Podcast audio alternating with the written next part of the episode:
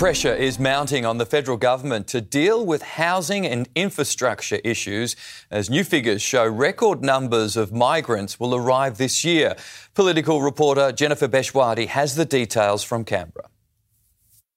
Good afternoon. Well, almost everyone agrees Australia's migration system is broken. The government says it's failing everyone, from businesses to the migrants themselves. Numbers have been down since Australia shut its doors during the pandemic. But new figures show just how high the catch up has been.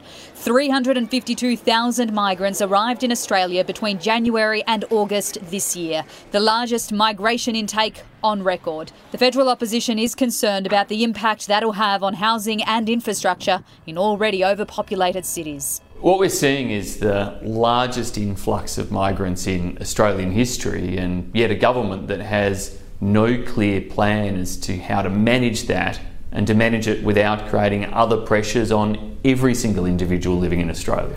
Of the new arrivals, 280,000 of them, or nearly 80%, came on student visas, something the universities sector says is desperately needed. The federal government says it's working on a new migration system that will benefit everyone, with details expected to be released over the coming weeks.